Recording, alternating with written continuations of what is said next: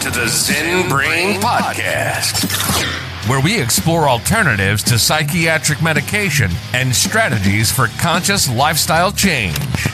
Here's your host and philosophical entertainer, Michael Pierce. Michael Pierce.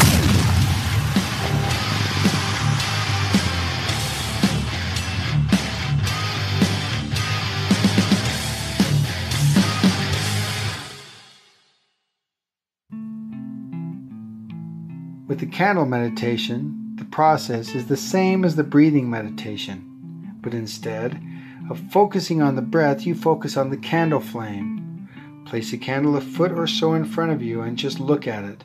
Again, as you notice the mind wandering, gently bring your awareness back to the flame. This meditation is slightly more difficult because it requires a greater effort or focus your mind on a single point.